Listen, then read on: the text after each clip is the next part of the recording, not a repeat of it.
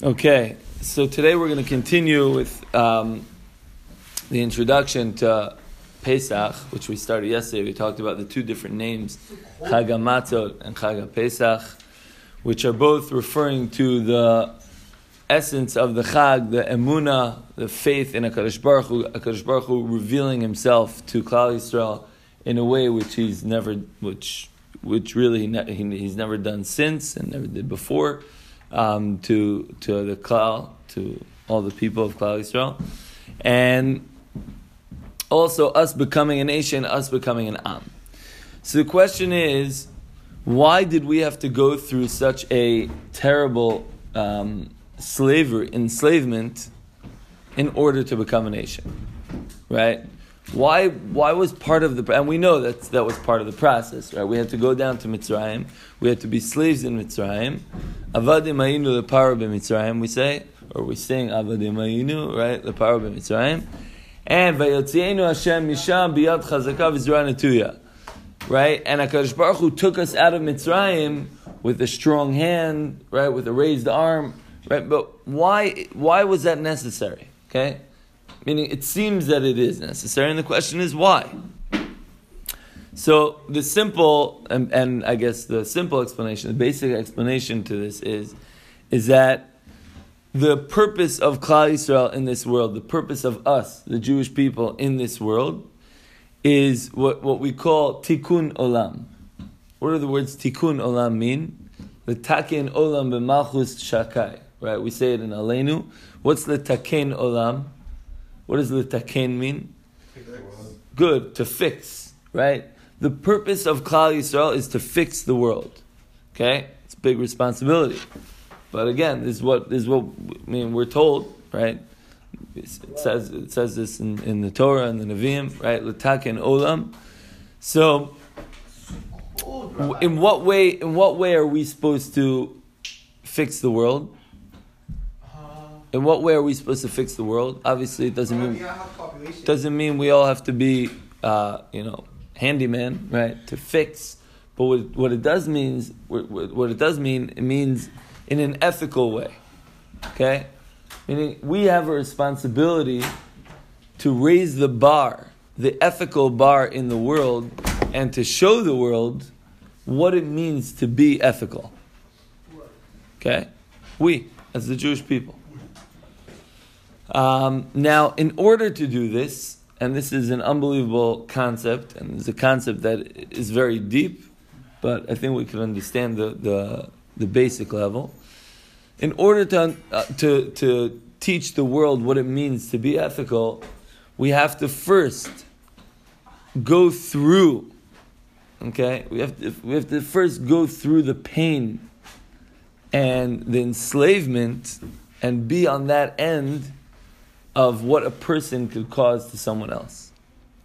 Meaning we can't go and, and boast and show the show the world how to be a good person if we never suffered from other people. Right? Because so uh, follow this, right? Meaning a lot of times people behave in a certain way because they're suffering. Right? When people are going through terrible tragedies, when people are being right? When people when people are targeted, then they do certain things. They behave in certain ways, in certain ways, animalistic ways, right? Think about it. If a country is attacked, and we're not talking about Israel now, but if a country would be attacked, what would they do? They would attack back. Is that, is that a proper? Is that is that the right thing to just bomb back towards the country, yeah, even if you're even if you're hitting even if you're hitting civilians? right? So, so exactly. So you would say, okay, what are you supposed to do? But we, as the Jewish people, we could claim, well, you know what? No. Even though you were attacked, you still need to be careful the way you attack back. And how do we? How can we say this? Because we were there. We were slaves. We were slaves in Mitzrayim, right? It's not like we don't know what this is. It's not like we as a people we were enslaved, and therefore, because we as a people went through this, we now have the right, almost the legitimacy, okay, to now go and make claims and say this is how you need to behave. We find this also in a few places in the Torah itself. the Torah, right, refers to our experience in Mitzrayim as as a as a reference plan. It says, like for example, that you're not allowed to. Um, it says v'ger lo tilchatz. Right, you're not allowed to put pressure on a ger on a convert. Someone who converts to Judaism, you need to be very careful the way you, you speak around. You need to be extra sensitive. Why? Says the Torah, ki gerim ha'item beretz mitzrayim. Because you yourselves were converts. What is convert? What is ger? The word ger doesn't mean convert necessarily. Right? Doesn't necessarily word convert to Judaism, but it also means stranger. You were immigrants in Mitzrayim. We, the Jewish people, we were immigrant, immigrants in Mitzrayim. So now that you have a quote unquote immigrant into your people, you need to remember what it felt like, and therefore you need to be extra sensitive. Similarly, it says right?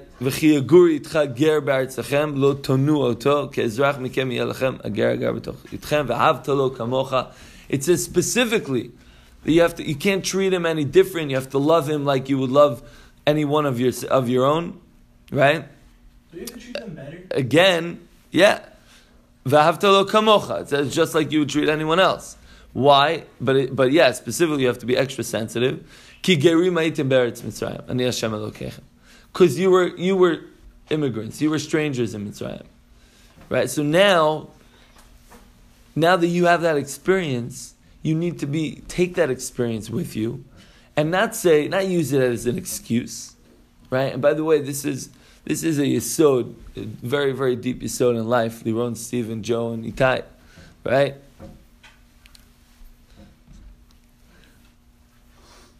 In life, so, many times bad things happen. Joe, bad things happen to people. Now, we could take that and say, oh, you know, this terrible thing happened, and therefore I'm going to use that as an excuse. I'm going to do whatever I want. I'm not going to follow any rules. I'm just going to go off and, and do my own thing, right? And, and just beat myself up about it and use it as an excuse for life. Live my life based on that. That's one approach. The other approach is the, is the approach the Torah tells us. It says, no. You were in a bad situation, right? You were slaves in Mitzrayim, but instead of taking that bad situation and now using it as an excuse, you need to take that situation and say, I know how it feels. And now I'm able to get out of that. Therefore, I'm going to go and help other people. I'm going to be extra sensitive to people who are going through similar situations. Now, again, I'm not trying to say that there's no validity to someone who's actually going through a rough time based PTSD, post traumatic stress disorder, is a real thing. Okay? It, it, it is a very much real thing, and people suffer from it. So again, I you know, we can't we can't just take that lightly. However, However, where the what we what we need to do is what what the Torah tells us to do, right? Ki You have to look back as you were a convert and say, what can I learn from that situation and what can I do for the better? Chazal tell us when Hakadosh Baruch Hu, before he before he started the Makos in Mitzrayim, he says to Moshe, right? He says. Um, I want you to teach the Jewish people now, before the Makos, the mitzvah of Shiluach Avadim. Right? We know there's a mitzvah of after seven years, all the all the slaves go free. Right? Every Shemitah. Right? And we know what happens to a slave who doesn't want to go free. Right? You get you take grab his ear, pierce his ear, right? So Chazal tell us that even before the Makos in Mitzrayim, Moshe Rabbeinu was told he has to give um, this command of shiluach avadim in order, um, in order so that before they even are freed from Mitzrayim, they'll be able to accept upon themselves that when they're free and they have slaves, then they'll know already that they'll send them free. Right? Meaning, the, the mitzvah, the command, was actually the first command that needed to come to them. Chazal tells us because they needed to feel it when they were still slaves. They need to realize, oh, this is how it feels. Yeah, there's no way I'm ever gonna keep my slave after seven years, right? Now again, obviously we're talking about a different lifetime where slaves was a legitimate thing and people owned slaves and that was part of you know the culture and reality. Oh, slavery, like in Judaism, like, I don't know, like, harsh. What do you mean by harsh? Like, like, like, like the owner does like whatever they want to the, the, to the slave. Like, No, the opposite.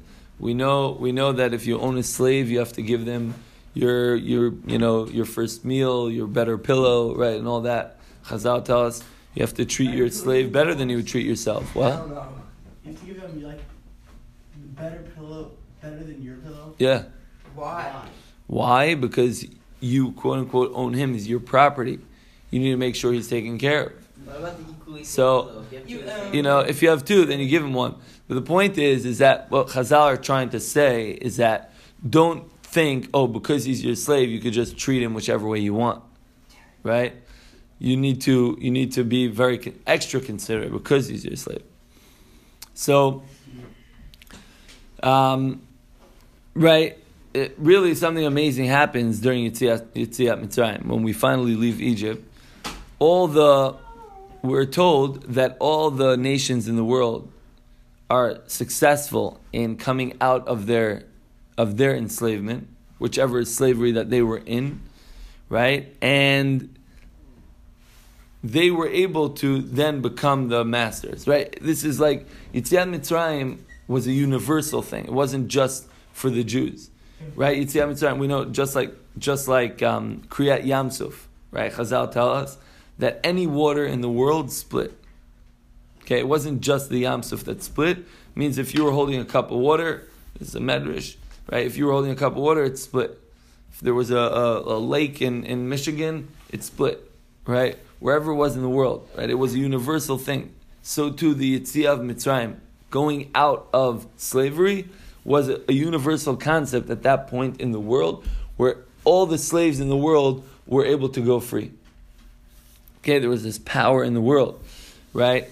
Um, now, the Jewish people, even after the, the Mitzrim, were completely, right, they were completely out, right? There were all the Makos and everything. Instead of, meaning one would think, based on logic, what would the, what would the Jews try to do? They would try to take ownership and now own the Mitzrim instead, right? Meaning, what should they do? They should take. They should say, "Okay, you were, you think you were, we were your slaves. Now you're our slaves." Instead, what do they do? No, That's no. how it works. They just say, "Oh, you're my slave now." Well, if you if you take over, yeah, right. Instead, what do they do? They say, "No, we just want to go out for we we want to go out free. We want our freedom. We don't want to be your masters, right?" Meaning, this is really the first time that the ethical idea of freedom is revealed in the world. That Klal Yisrael says we don't want to be their masters. We don't want to be slaves. We don't want to be masters. We just want to be free.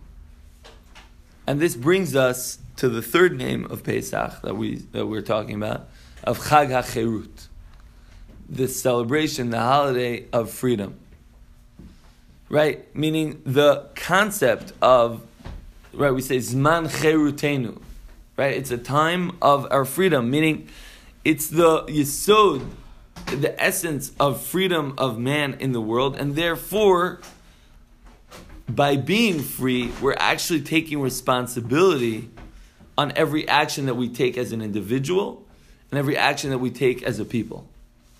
Okay? The fact that we're free if I'm a free human being, which means that I have the I have the power and the ability to make whatever decision I want, that makes me responsible for my actions. If I wasn't free, I wouldn't be responsible for my actions. Right? If I'm owned by you, you're responsible for my actions. Right? If we as a people aren't free, if we're owned or under a specific, you know, ruler in that kind of way where we don't have free will, or, or the choice to do whatever we want, then any any action that we take as a collective, as a group, as a community, is not our responsibility. It's his responsibility. Right? It goes on him. So freedom actually gives you responsibility. Okay? This this goes back to a conversation that we had earlier this year when we said, what does it mean to really be free? right? What does it mean to, to really be free? To, so we think, oh, if I could just do whatever I want, whenever I want. No, that's not freedom.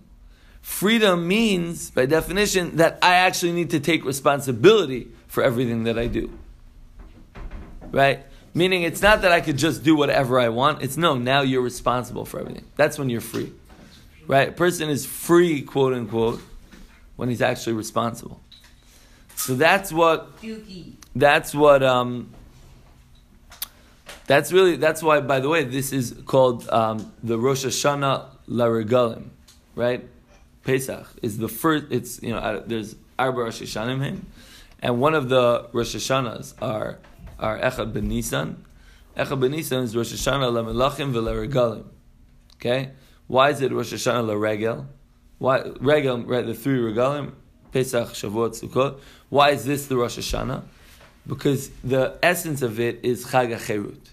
The never a Chag of freedom. Because we want to make sure that our foundation, the fundamentals of Judaism, is based on this idea that we're a free people, right? And we have the ability to do whatever we want. However, we also have the responsibility on every single action we take, both as individuals and as a klal, as klal Yisrael. So should we, we should be zocher to tap into this freedom and have a beautiful day.